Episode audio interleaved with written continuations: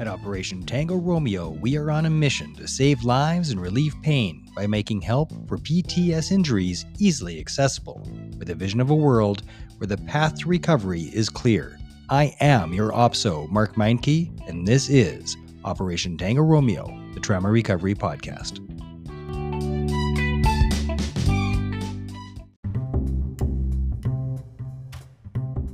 Today's episode is sponsored by our friends at Millar's Law, a veteran founded and run law firm.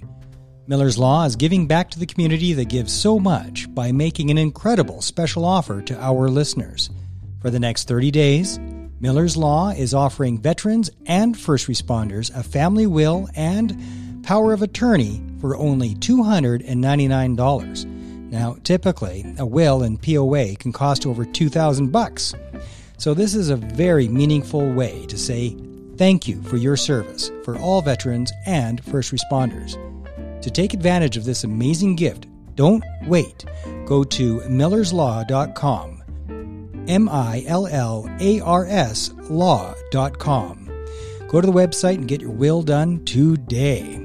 Or if you prefer to give them a call on the telephone, dial 519 657 1500. That's 519 657 1500. And they're looking after people from coast to coast in Canada. So if you're in Canada, anywhere in Canada, they can help you out. Don't delay, do it today.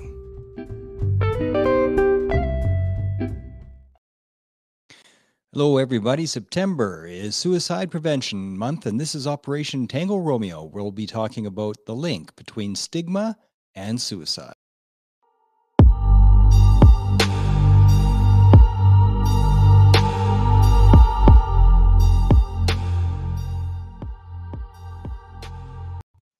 Hello, everyone, and thank you for tuning in. I do appreciate it. Being that it's Suicide Prevention Month, uh, let's get into the nitty gritty of it and what can we actually do to help prevent suicide? Well, first of all, is to recover out loud it is so important to recover out loud, which simply means when you're going to therapy, don't say you're going to get groceries. Say, yeah, I'm going to therapy and say it like it ain't no thing because it shouldn't be. The more you are uh, holding back, the more you are embarrassed, trying to hide and keep private the fact that you're going to therapy, the more other people think, oh, well, maybe I should be really quiet too. And it, it just increases the shame, the stigma that goes along with reaching out for help. And it is the opposite of it's okay to not be okay. So, not good. Um, the thing with stigma is that a lot of times it happens from the helpers, from the people that are trying to be supporters. And they are creating the stigma unconsciously. So I wrote a little piece here to start us start us off with stigma. I'll start with that and we'll go from there because we got to start with what is it and where does it come from? First of all, stigma is a major barrier to seeking help.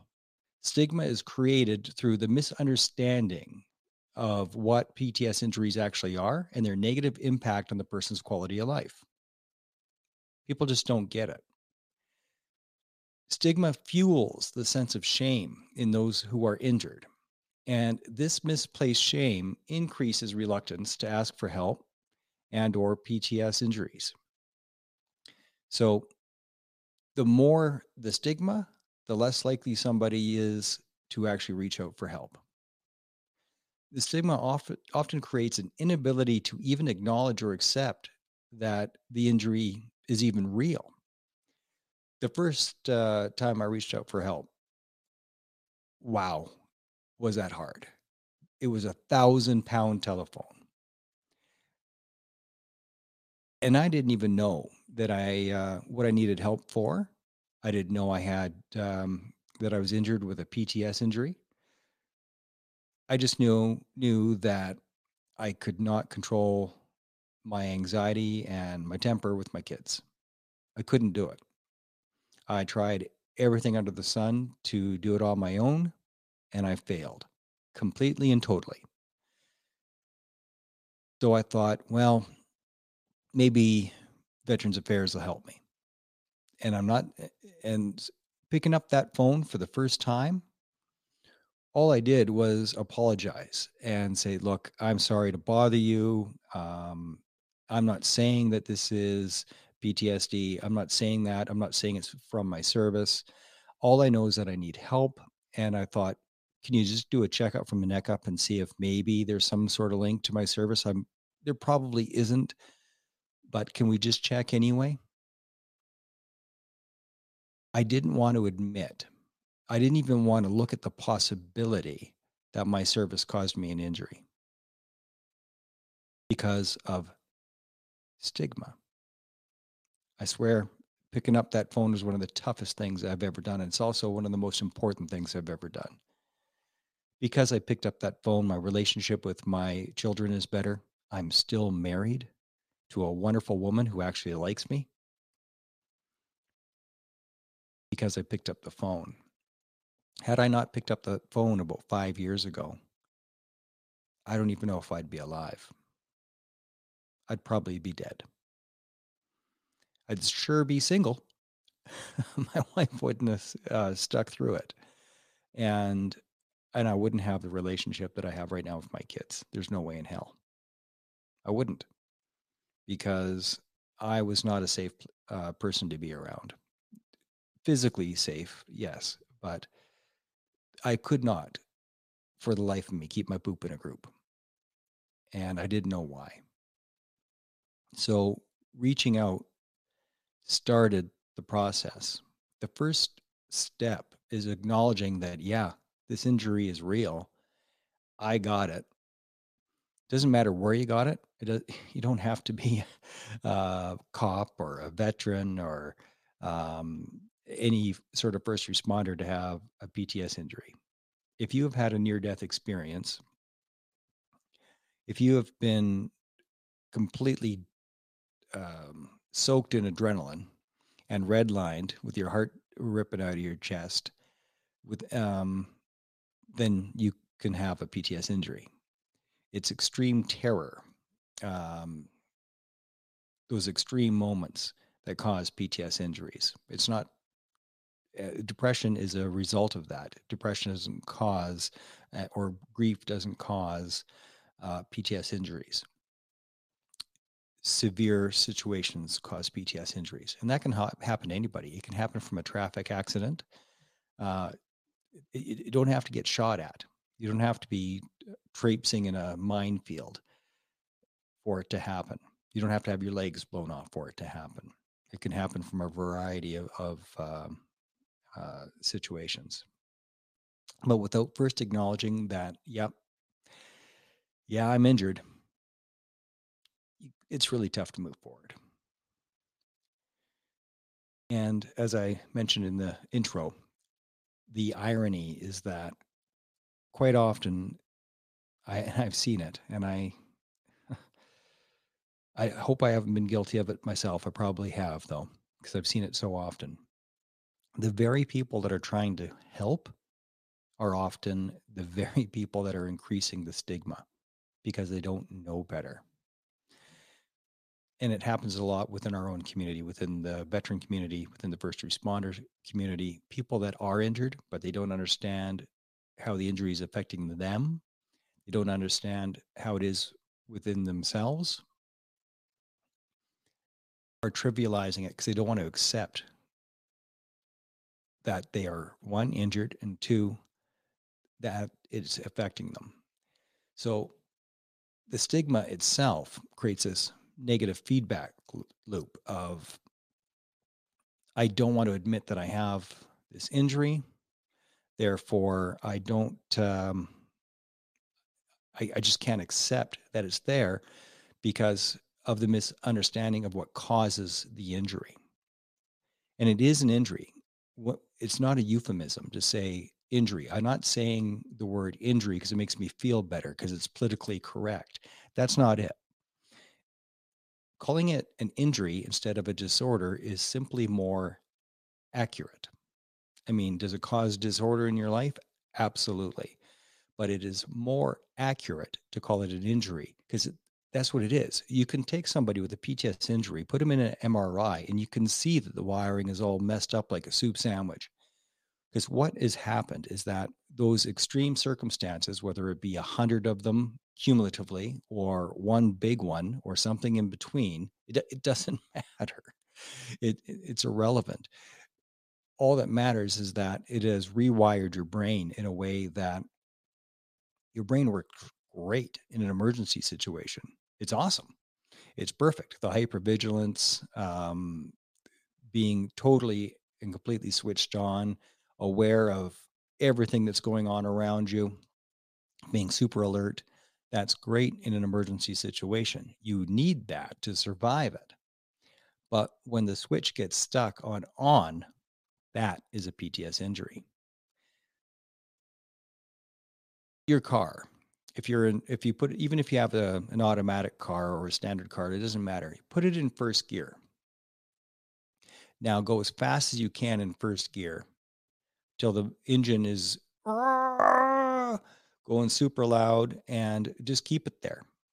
If you keep it there, even with the best oil in that car, if you're on the highway in first gear with your pedal to the floor, eventually, well, first of all, you're not going to be able to do highway speed in first gear. And if you got some magical car that can do highway speed in first gear, um, some crazy Lamborghini, that's cool, but it's still not good for the car to be in first gear, even if you can do the highway speed. So you're going to be underperforming on that highway where everybody else is easily sailing along down that highway, no problem. And their motor is just purring along and they're not uh, using a lot of gas. Your car is working as hard as it possibly can to do that same highway speed. And the intensity of that motor is right at the top. It's called redlined, which is your tachometer when it's uh, at the highest RPMs. But in, in, layman's terms, it's it's revving as hard as it possibly can without dying, and y- you can do that for a while, especially if you pull over every now and then, have a little ten minute break, then get back on the highway, back in first gear at full highway speed. That is a lot like what it is to have a PTS injury. Everybody else is having an easier time than you. Where everybody else is relaxed and cool and collected and it ain't no thing. They're just just easy breezy for them. You're white knuckled on the wheel. And maybe you don't know that you have that you're stuck in first gear. So you don't know what the hell's going on. Why are they so chill and I'm white knuckled. I'm giving it all I fricking have just to keep up with to these people. Why can't I function like they're functioning? Why am I feeling this incredible stress and anxiety? Why do I need so much sleep? Why in the middle of the day do I need to pull over and have a nap when nobody else seems to? They're having such an easy time and I'm not. The hell is going on? That's because your throttle got stuck on full. It's because you're trying to do highway speed in first gear. And until you realize that that's what's going on, that those super intense experiences got your throttle stuck on full and, and you're stuck in first gear and you're revving all the time, whether you're conscious of it or not. That's why you get easily overwhelmed because there's no more room if you're doing 100 kilometers an hour in first gear and you're redlined, you can't do 120. It, it's physically impossible. You can't do it. You're already at your limit.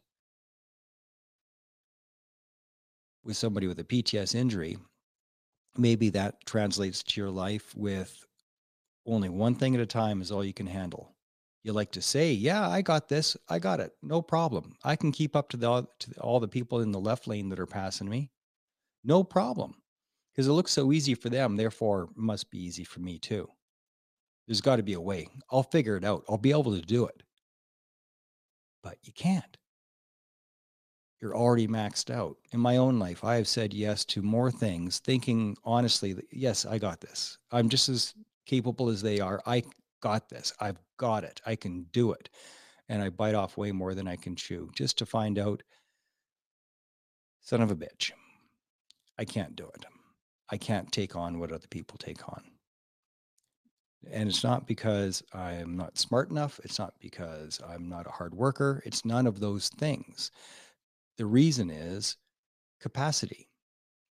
Already at highway speed in first gear, there is no more room. So I've got to chunk things.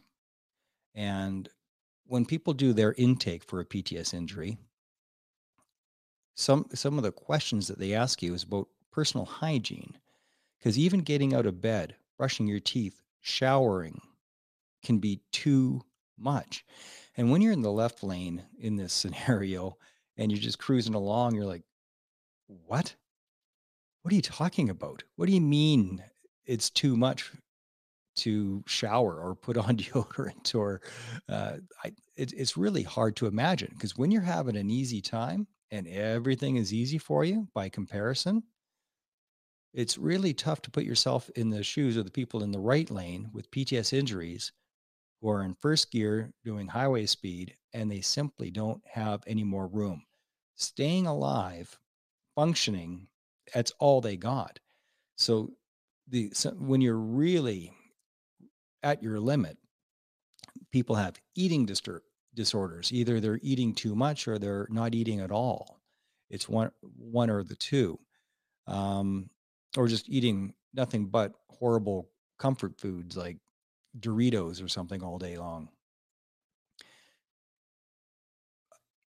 There are the people that are super manic and you can see that they're redlined all the time. It looks like they're super high energy, but that's just their throttle getting stuck on full. So they speak louder. Um, not a, not great control over the volume of their voice or the pace of their voice. They speak louder and faster um, they are in a manic state more often than not. And I'm not talking about somebody that's being bipolar. I'm talking about um, somebody presenting with a PTS injury. And I was often in a manic state earlier on as well. And people like, whoa, that's a lot of energy until I crashed. And then there's others that are sluggish. They're talking slowly and moving slowly having trouble getting out of uh, bed, can't smile. It just, they look like there's a heavy weight on them because of the depression. I had an uncle, and I don't know what his trauma was, but I once watched him sleep for two weeks. He'd get up to uh, have a glass of water, use the bathroom, and and back he'd go, and he would smell uh, he would live. He lived with us for like six years, and my mom would just say, "Here's the towels. Here's the soap. Go have a shower." And he just okay, because he didn't even have enough juice to go have a shower. He had to be told, and that was the level of trauma that he was dealing with. And I don't know what those traumas were, but it doesn't matter because it's not my place to judge at the end of the day, he was injured. He was hurting and he was suffering from depression. And it's not our place to judge where'd you get the drama? Well, why'd you get it there? And I've heard this so many times. And in the beginning, I said it too. I said things like, well, if you weren't deployed, how could you have PTSD? It doesn't make sense. I said that and that's one of the most common things that are said but you can. Things happen in training training accidents. Those things happen and even just the stress of training. And i can hear right now the response of some people. Well if you're just weak then you can't handle the training. Only the strong survive. Okay what if that person is already in first gear, going as fast as they can, doing highway speed in first gear before they join the military? or the police force. But let's talk about the uh, uh, the language that I speak best, which is infantry. If you're already at highway speed, going as fast as you frickin' can, pedals to the metal, and you haven't even joined yet, you go into battle school, holy shit. Your engine's going to blow. And battle school by itself can easily cause a PTS injury because you don't have the same amount of room. Everybody in the left lane having a great old time. It's like, yeah, battle school's hard for anybody. It doesn't matter who you are. And if you survive it, that's something. Only about one third of the class would typically pass when I went through in the early 90s. So two thirds would not pass the first time. I made it the first time, not sure how, because my cup already was full. I was the guy in the right lane trying to keep up. But by the skin of my teeth, uh, I did graduate the first time through battle school, but barely, barely. I'm sure I was uh, the bottom of the class because I was already going as fast as I could. I was already so traumatized from my childhood that I didn't have a lot more room for the level of intensity that was battle school. It was really, really tough for me. So when somebody has a PTS injury, you don't know their story. If you think that, oh, they got a um, from the tour and I was on that tour, well, okay. It didn't mean you had the same tour. If there's 2,000 people on one tour, there were 2,000 different tours. You don't know the experiences of somebody else. You don't know their story. You don't know what happened to them in their childhood. You don't know. So, an example of that we had a guy who did not make it through battle school. He kept falling out of the runs, and people were giving him a hard time. You know, it's like, oh, you're just weak. You're not trying hard enough. You just uh, you, you don't have the grind. You don't have the grit. You don't have the gravel in your belly. Just suck it up, Buttercup, and go. Come on. You're not fat. What's the problem? Well, he had cancer. Now everybody felt pretty shitty after. It's like, oh my God, we were beasting this guy and calling him all kinds of names um, because he couldn't keep up. But he actually couldn't keep up. He had freaking leukemia and he died a year later. Uh, they gave him a posting at uh, the military museums, and that's where he stayed until he was too sick to work, and then he died. 21 years old. So before you assume that the reason somebody can't keep up is because they're mentally weak, I don't even know if there's such a thing necessarily as being mentally weak. There is a lack of resilience. Resilience can be built, but there's a reason. And it, let, oh, let's just say there is such a thing as mental weakness. Okay, that's fine. But why? Well, that's because of their experiences. It could be epigenetics it could be the way that they're raised. But either way, there's a reason for them to be the way that they are. In battle school, some people make it, some people don't, and that's okay. But a PTS injury can happen to anybody. There is nobody, there is no super Rambo out there, and, and Rambo had a had PTSD as well, but there is nobody out there that is immune. Let's put it another way if somebody was to have their, pardon me, if somebody was to have their legs blown off by a landmine or an IED, is the first thing that comes to your mind uh, is, well, why didn't you just, why didn't you see it? Were you not paying attention? How did you not see that landmine there? I, I sure hope that's not the first thing that comes to your mind. Or is it when somebody loses a leg or two, do you think, oh man, you must have had weak shins? Why weren't you wearing your shin pads? You just have weak shins, weak bones. Weren't you? Uh, uh, are you a calcium deficient or something? Were you not in shape? How did your legs get sheared off? Nobody says that. Nobody says that because we realize that nobody is immune to having your legs blown off if you step on a landmine. Nobody. Nobody's immune to a bullet. Nobody. Nobody has bulletproof skin. Getting shot doesn't make you weak, it just makes you injured. And it's exactly the same with a PTS injury. Nobody is immune. Some people have more resistance than others. Absolutely true. But nobody is immune. And if you have had an extreme near death experience, if you've been in a firefight, chances are pretty good that you have some level of a PTS injury. Because once that wiring gets rewired to the, to the lizard brain, the fight, flight, freeze part of your brain, that's a permanent deal.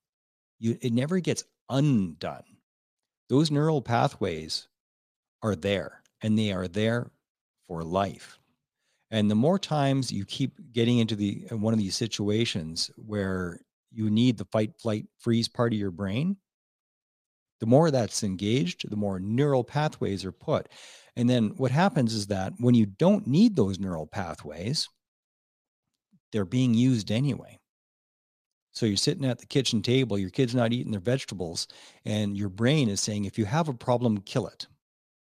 If you have a problem, kill it. If you have a problem, kill it. That's what your brain is telling you fight, flight, freeze. But it's telling you to fight, especially if you're um, police or military. You can't freeze. If you freeze, you or somebody else dies. You can't run away. If you run away, you or somebody else dies. When there's time to fight, you fight. If you don't fight, you or somebody else dies. So that fight part of your brain, all the wiring going to that, the neural pathways that have been created, that overtakes all the time. So back to stigma.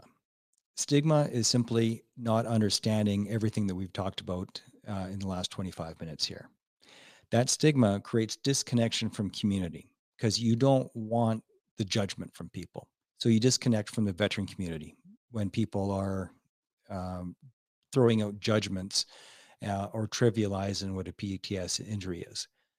So the one community that you want to be connected to, you can't be connected to because you go there, you get judged, and that doesn't feel good. So you're disconnected from there.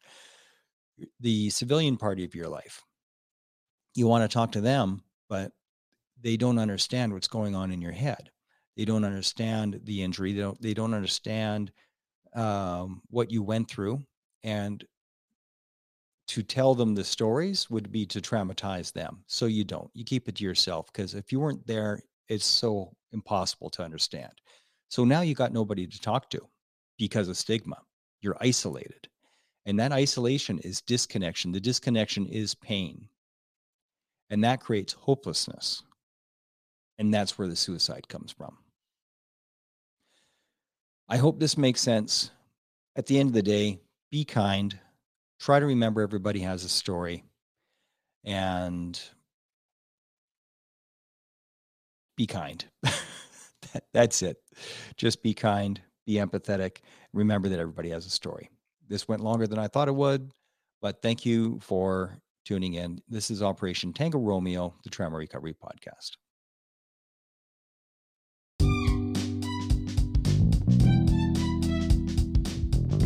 Everybody, thanks for tuning in. Now, I've got a favor to ask you. And I know everybody asks for the same favor, but it's really, really important. If you can help, do your little bit by going to Apple Podcasts, leaving a rating and a comment. That would be awesome.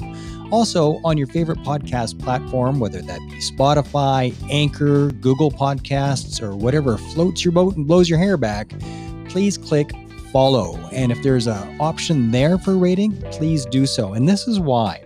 Every time you click like, leave a rating, leave a comment, what happens is that it makes it easier for other people to find this podcast. The help that you can't find doesn't help at all. So help other people find this so that they can help themselves. Thank you, thank you, thank you. And as always, share, share like the sugar bear because sharing is caring.